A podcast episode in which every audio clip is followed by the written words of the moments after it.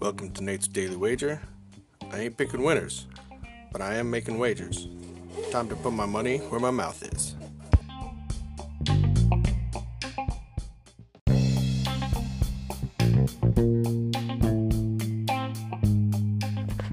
This is Nate's Wager for June 23rd, 2020.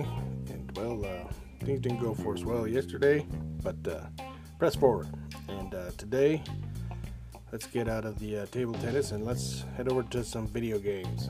So we got uh, League of Legends, and uh, we have uh, Liga Portuguesa going today. And looking through these guys, and there's one team, Geek Case. I like Geek Case. They've been playing well recently. So, I'm getting plus money. So, we're to take Geek Case Esports at plus 179 over Offset Esports in the League of Legends Liga Portuguesa. See anything better than that? Found it. That's my pick, and I'm sticking to it.